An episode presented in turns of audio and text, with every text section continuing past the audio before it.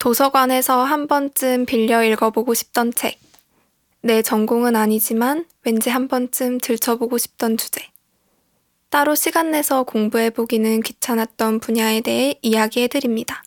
눈송이의 소소한 다락방.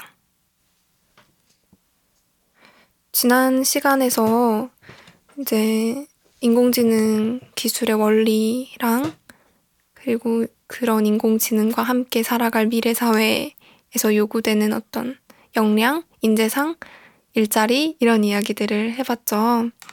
오늘은 음, 윤리 문제에 대해서 얘기를 해볼 텐데요. 과학기술은 그 개발과 활용 과정에 있어서 많은 윤리적 문제들을 이제 양산을 해왔어요. 인공지능 기술은 특히나 인간의 존엄성 문제와 연결이 돼서 음, 논란이 되게 많잖아요. 이것들이 음, 실제로 우리 네. 사회에 나타났을 때 이거를 인간으로 대접을 해줘야 하나 아니면 우리가 만든 하나의 도구로 음. 활용을 해야 하나 네. 음. 그런 이야기들 많이 제기되고 있고 그런 문제들 쟁점들이 영화나 소설의 모티프가 돼서 음, 대중들의 사랑을 받은 그런 것들도 많이 있었고요. 그래서 오늘은 로봇과 함께 살아갈 미래에 마주할 수 있는 윤리적 문제에 대해서 함께 이야기를 해보겠습니다. 네. 아주 예전부터도 인공지능의 미래를 디스토피아로 그리는 SF 영화들이 있기는 했지만 요즘 나온 영화들을 보면 굉장히 섬세하게 인공지능과 함께 살아가는 사회를 그려내고 있는 것 같아요. 나오는 용어나 실제 사용되는 방식이 낯설지가 않아서 더더욱 인공지능 기술이 우리와 가까워졌다는 생각이 좀 들기도 하고요. 음, 대표적으로 영화 헐 이거를 들 수 있겠죠. 주인공 테오도르와 인공지능 운영체제 사만다가 서로 소통하는 모습을 보면 먼 미래에 인공지능과의 사랑이 과연 가능할까 이런 생각이 들더라고요. 어, 사실 저는 이 영화를 볼 때 사만다 목소리를 스칼렛 요한슨이 맡았잖아요. 네. 그 섹시한 목소리라면 당연히 사랑에 음. 빠질 수밖에 없지 않나 뭐 이런 생각을 음. 했었어요. 어, 잠깐 여기서 헐의 허의 줄거리를 소개해 보자면 주인공 테오도르는 다른 사람들의 편지를 대신 써주는 전문 대필 작가라는 직업을 가진 남자예요. 이것도 미래에 충분히 존재할 만한 직업이겠죠. 이렇게 테오도르는 타인의 마음을 전해주는 일을 하고 있지만 정작 자신은 아내와 별거 중인 외롭고 공허한 삶을 살고 있어요. 퇴근 후 집에 가면 혼자 VR 게임을 하곤 했죠. 그런데 어느 날 스스로 생각하고 느끼는 인공지능 운영체제가 출시되면서 인공지능 OS 사만다를 만나게 됩니다. 자신의 말에 귀 기울이고 이해해주는 사만다로 인해 테오도르는 조금씩 행복을 되찾기 시작하고요. 그리고 그 둘은 서로를 사랑하게 되죠. 사만다가 인공지능이라는 사실만 제외를 하면 굉장히 뻔한 음. 멜로 스토리죠. 음. 근데 이제 그 상대가 인공지능이라는 점에서 이 영화가 이제 다른 영화와 다른 그런 차별성을 갖게 되는 것 같은데 이 영화 허가 아카데미 각본상, 골든글로브 각본상 등 다수의 수상을 기록, 다수의 수상을 받은 그런 영화인데 구체적으로 어떤 점들이 이 영화를 인상 깊고 또 우리가 작품성이 있다고 느끼게 만드는 걸까요? 음, 일단 영화가 그려내는 인공지능 운영 체제, 이 사만다의 능동성에 놀랄 수밖에 없는 것 같아요. 우리가 생각하는 실체 없는 인공지능 하면 대표적으로 애플의 시리 다들 아시는 그거를 생각을 하면 우리가 질문하는 거에 지식을 제공하거나 어느 정도 틀에 맞춰진 답을 하는 걸로 상상할 수밖에 없는데 사만다는 그 예상을 완전히 깨버려요. 그 어떤 사람보다도 섬세하게 상대방의 이야기에 귀를 기울이고 그 말에 담긴 의미를 이해하려고 굉장히 노력하는 모습을 보이죠. 심지어는 자기 고유의 감정을 느끼고 이것을 표현하기도 합니다. 그게 낯설고 처음 겪는 감정이라 혼란을 느낀다는 점 또한 인간과 더 유사한 점이라고 볼 수 있을 것 같아요. 그리고 결정적으로 그 경험을 통해 성장을 하죠. 바로 이 점 때문에 테오도로도 사만다를 더 이상 가상의 어떤 운영체제로 생각을 하지 않고 이제 진짜 인간으로서 마음을 열게 되는 것 같아요. 그리고 저는 그 영화 속 사회의 모습이 참 그럴듯해서 인상 깊었어요. 진짜로 어쩌면 미래의 우리 사회는 저런 모습이지 않을까. 모든 사람들이 귀에 무선 이어폰을 끼고 그 이어폰에 대고 이야기하면 인공지능이 모든 걸 처리해주고 필요한 것을 찾아주는. 옆 사람과 이야기하기는 커녕 서로 눈도 쳐다보지 않는 사회예요. 얼핏 보면 굉장히 편리하고 스마트한 유토피아 같지만 서로 단절된 상태로 제한된 인간관계만 지속되는 디스토피아에 가깝죠. 그리고 사만다 같은 인공지능 OS가 출시되면 더더욱 기존의 인간관계는 희미해질 수 있다는 거예요. 맞아요. 진짜 실제로 테오돌의 친구로 나오는 에이미를 보면 남자친구와 헤어진 뒤에 인공지능 OS인 친구를 사귀면서 그 빈자리를 채워나가는 그런 모습을 볼 수 있어요. 사람과의 마찰, 갈등으로 관계에 상처받고 어려움을 느낀 이들이 자신을 온전하게 이해해주고 맞춰주는 인공지능의 위안을 얻게 되는 거죠. 점점 더 그 인공지능에게 자신의 속 얘기를 털어놓게 되면서 인간과 그렇게 만들어 나가는 관계보다 더 깊은 관계를 형성하게 될지도 몰라요. 네.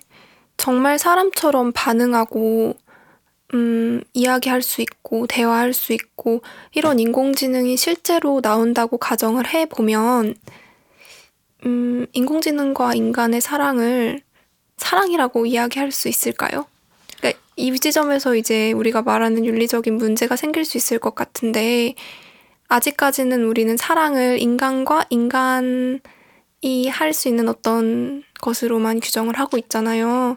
근데 이제 인간과 로봇 혹은 인공지능이 사랑을 할 수 있을 것인가 혹은 뭐 결혼 이런 음. 생각도 해볼 수 있겠죠. 막 결혼하겠다고 만약 음. 음. 한다면 우리는 그거를 어떻게 받아들여야 하는가 그런 질문도 좀 해볼 수 있을 것 같아요. 저는 강동원 목소리라면 결혼할 수 있지 않을까 뭐 그런 저도, 생각도 저도요 저도요 그리고 사실 저는 그런 것들을 그러니까 그런 감정들을 사랑이라고 부르지 않는다면 무엇으로 부를 수 있을까라는 생각이 들어요. 그 둘이 서로를 아끼고 함께 있고 싶고 상대방을 사랑한다는 자각을 하게 되는 순간 그 둘은 사랑을 하는 거죠. 사랑이라는 감정도 결국은 본인만 느끼는 주관적인 거니까요. 음, 저도 그 생각에는 어느 정도 동의를 하지만 문제는 둘 중 한쪽이 인공지능이라는 데 있는 것 같아요. 그 인공지능의 감정이 정말 자발적인 감정인가? 사랑한다고 느끼는 게 진짜 실제로 느끼는 감정인가? 이런 거에 대해 생각해 볼 필요가 있지 않을까요? 또 그 사랑이 과연 이루어질 수 있고 지속 가능한 사랑이냐는 거예요. 여기서 윤이형 작가의 소설 대니에 대해서 이야기해 볼 수 있을 것 같아요. 대니의 줄거리를 설명해 주세요. 어, Love Replica라는 그 윤이형의 소설집에 수록된 단편인데요. 대니는 한마디로 어, 59살의 여자와 24살의 남자가 서로를 사랑하게 되는 이야기예요. 남자 데니는 인공지능입니다. 그런데 딱 저 문장으로 이 소설을 표현하는 것이 적합하다고 느껴지는데 그 이유는 그 둘이 어떤 인간들이 보는 눈보다 더 편견이 없이 서로를 여자, 남자 그대로 인식하는 모습을 보이고 있거든요. 어떤 편견인가요? 나이에 대한 편견? 네, 그렇죠. 일단 나이 많은 여성을 보는 세상의 눈은 그저 하루하루 별 특별한 감정 없이 손주를 봐주는 것만으로도 큰 기쁨을 느낄 거라고 생각을 하죠. 또 아름다움에 대한 관심이 거의 없을 거라고 생각을 해요. 근데 이 둘의 관계는 데니가 아르, 할머니에게 아름다워요 라고 이야기를 하면서 시작이 돼요. 화자로 나, 이게, 이게 이야기를 진행하는 할머니는 그 말을 들으면서 지금껏 잊고 살아온 감정에 대해 자각을 하게 되고 둘은 계속 대화를 나누면서 서로를 소중한 존재로 생각을 하기 시작해요. 음, 그러면 둘의 사랑은 어떤 결말을 맞게 되나요? 음, 슬프지만 예상하신 대로 이루어지지 않아요.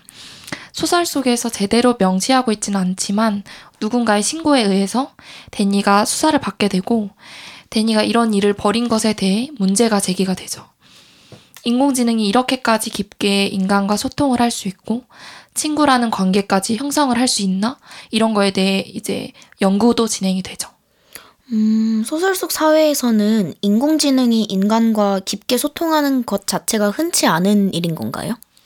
네, 데니는 어, 육아 노동을 위해서 제작된 인공지능 로봇일 뿐 그 이외의 사회적 관계를 형성하는 것까지 고려해서 제작된 로봇이 아니었어요. 그래서 소설 속에서 여러 전문가들은 그것이 단순 버그라든지 사용자에 의해 조작된 것이라든지 하는 추측을 내놓기도 하죠. 그런데 이 소설에서는 데니라는 그 로봇이 감정을 자기 스스로 느끼게 되는 것처럼 그려내고 있어요. 그래서 데니와 직접 이야기를 나누고 감정을 공유한 할머니의 관점에서 이 이야기들이 나오고 있는데 그 부분을 보면 충분히 그렇게 짐작을 할 수 있어요. 어, 주영 씨 얘기 듣고 보니까 정말 읽어보고 싶어지는 소설이네요. 음, 실제로 로봇은 인간과 어떤 관계로 살아갈 수 있을까요? 인간과 대등한 관계로까지 나아갈 수 있을지 의문이 들어요. 로봇이 고도의 학습을 할수록 인간의 감정과 가까운 반응을 해낼 수 있게 되기 때문에 문제가 꽤나 복잡해질 것 같은데요. 어쩌면 로봇과 인간이 가족 같은 공동체를 이루며 살아갈 수도 있을 것 같아요. 음, 제가 읽었던 한 스푼의 시간이라는 소설에서는 바로 그 부분에 대해 이야기하고 있어요. 사람과 거의 유사한 외형과 사고 능력을 갖춘 인공지능 로봇 은결과 세탁소를 운영하는 명정이 함께 살아가는 모습을 그리고 있죠. 재밌겠네요. 그 소설도. 그 주인공 은결은 그 사회 속에서 사람들과 어떤 관계를 형성하나요? 주인이라고 볼 수 있는 명정과 로봇인 은결은 아버지와 아들 같은 모습을 보여요. 이 부분은 명정의 성격과도 연관이 되는데 명정은 무뚝뚝하고 타인에게 간섭하는 것을 꺼리거든요. 하지만 그러면서도 배려심이 깊고 따뜻한 인물이에요. 그래서 로봇이 갖는 특성을 인정하면서 은결이라는 존재 자체를 존중하죠. 어떤 노력이랄 것 없이 자연스럽게 그냥 은결에 대해 알게 되고 그를 받아들여요.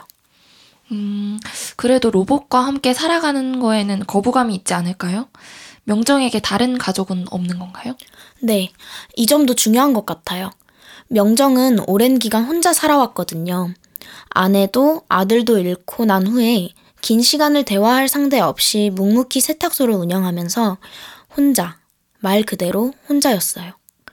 그런데 은결을 통해 누군가와 함께하는 시간이 주는 그런 안정감을 느끼게 돼요. 아들을 외국에 보냈던 것에 대한 후회, 아내가 죽기 전 뭐 하나 잘 해주지 못했던 것에 대한 후회, 그런 것들을 붙잡고 있던 시간들을 이제 은결과 이야기하고 웃고 마주하며 채우게 되죠. 제목과도 연관되는 부분인데 한 스푼의 시간이라는 게 세탁기에 세제 한 스푼을 넣고 기다리는 시간이거든요. 명정이 혼자서 세탁소를 운영할 때는 얼마나 이 시간이 고독하고 공허했을지는 상상하기도 어렵죠. 그런데 그 시간을 이제 은결과 함께하게 돼요. 확실히 은결이라는 로봇이 누군가 채워줘야 했던 명정의 마음속 빈자리를 채워준 것이라고 볼 수 있죠.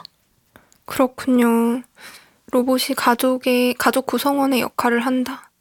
그런 관계가 가능해지는 사회가 만약에 온다면 이거를 우리는 어떻게 바라봐야 될까요? 저는 지금 얘기를 들으면서 영화 AI가 떠올랐는데 그 AI에서도 이름이 잘 기억이 안 나는데 데이빗이었나? 그 데이빗이 아들 역할을 대신 하잖아요. 음. 그러다가 아들이 다시 돌아오게 되면서 버려져요.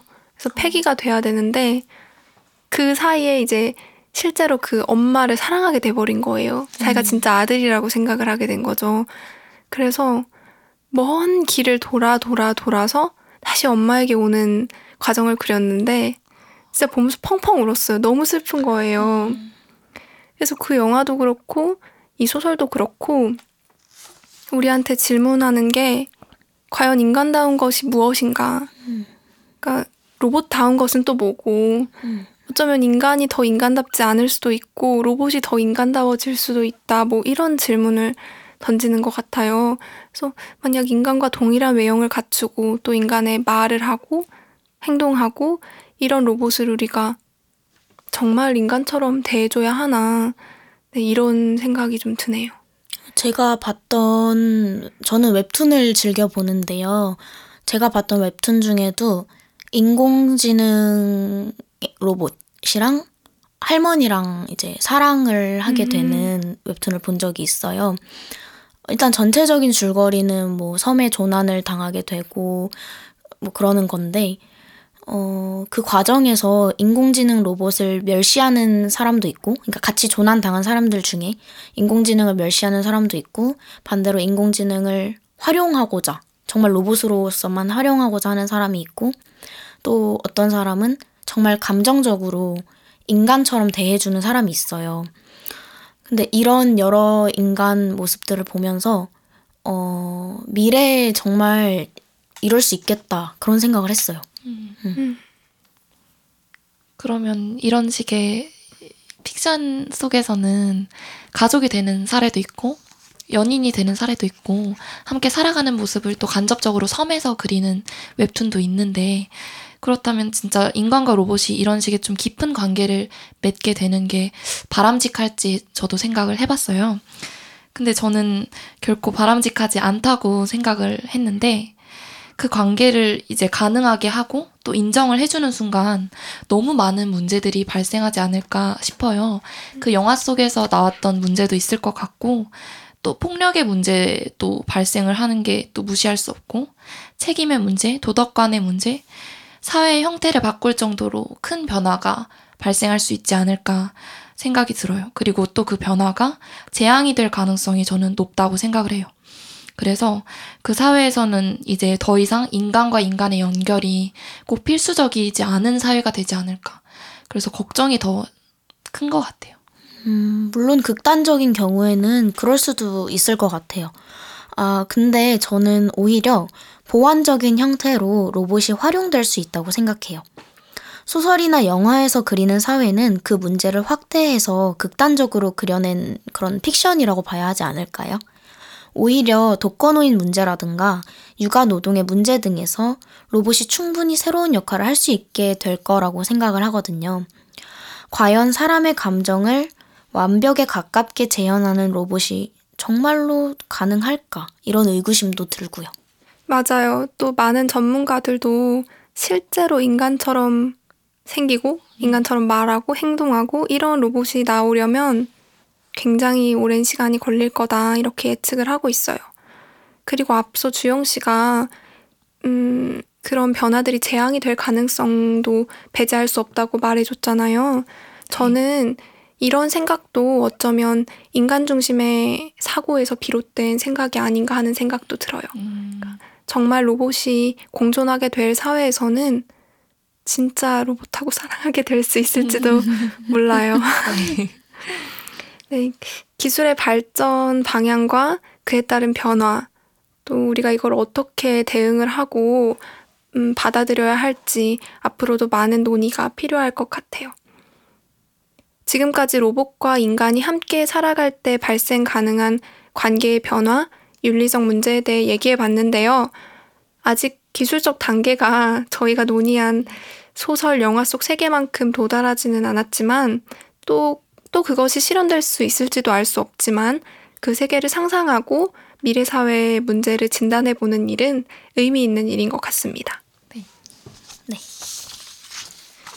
저희 그래서 총 지금 3부작으로 인공지능 에 대해서 이야기를 해봤잖아요. 인공지능 기술, 인공지능과 함께 살아갈 사회에서 우리가 어떤 대처를 해야 하는가, 뭘 역량을 키워야 되는가, 그리고 마지막으로 윤리 문제까지 얘기를 했는데, 어떤지 소감 한 번만 얘기해 줄 수 있나요? 음, 저는 어, 이걸 준비를 하면서, 어, 다른 같이 하는 언니가 추천해준 소설도 읽어보게 됐고, 그 웹툰도 한번 유료화 전 직전까지 읽어봤었거든요. 근데 확실히 저희가 그냥 지레 겁먹고 우리가 미래에는 어떻게 되겠지 그냥 막연하게 두는 것보다 한번 이렇게 책을 읽어보고 그냥 소설을 한번 읽어보는 것만으로도 좀 마음이 안정이 된다고 해야 하나? 그러니까 같이 이걸 준비하는 시간을 가지면서 인공지능이 그렇게 위협적인 존재는 아닌 것 같고 또 우리가 충분히 대비할 수 있는 것 같고 그런 생각이 들었던 것 같아요. 저는 사실 사람들이 알파고 알파고 할 때도 그냥 그래 인공지능이랑 뭐 바둑 둬서 그냥 음, 뭐 그랬 그랬던 거지까지만 생각을 했어요. 그 더 구체적으로는 뭐 아 인공지능이 정말 뭐 이렇게 되진 않을까 뭐 저렇진 않을까 뭐 인공지능 원리는 뭘까 이게 개인적으로 사실 궁금하진 않았거든요. 왜냐면 저는 그런 기계에 별로 관심이 없기 때문에 막 음, 뼛속까지 좀 문과여서 네 그래서 별로 궁금하지 않았었었는데 근데 오히려 저는 책을 읽으면서 어, 더 흥미가 갔어요. 흥미가 없던 분야였는데 책을 읽으니까 너무 쉽고 재밌게 막 설명이 돼 있는 거예요. 지루하지 않았고 저 진짜 육성으로 막 빵 터져서 막 보는 책이 별로 없는데 이 책은 심지어 인공지능을 다뤘는데도 그 정도로 재미가 있더라고요. 아, 인간 대 기계 말하는. 네, 인간 대 기계 아. 말하는 거예요. 네 네 네. 너무 재밌더라고요. 그래서 그런 거를 보면서 원리를 공부하게 된 것도 되게 재밌었고 어 이제 윤리 문제 앞으로 미래 문제 이런 것까지 생각을 해보면서 영화도 보고 소설도 읽고 뭐 그런 경험들이 저한테 되게 좋았던 것 같습니다. 저도 두 분과 동일한 것 같아요. 네. 인공지능, deep learning, 알파고 여기저기서 얘기는 많이 하는데 정확히 뭔지는 모르겠다 생각했던 청취자분들의 궁금증을 시원하게 해소해 드린 시간이었으면 좋겠네요. 어, 다음 회차도 우리 만날 수 있겠죠? 여러분들이 얼마나 들어주시냐에 따라서 달라질 것 같은데 꼭 다시 만났으면 좋겠습니다. 네, 여기서 저희 3부 마칠게요. 들어주셔서 감사합니다. 감사합니다.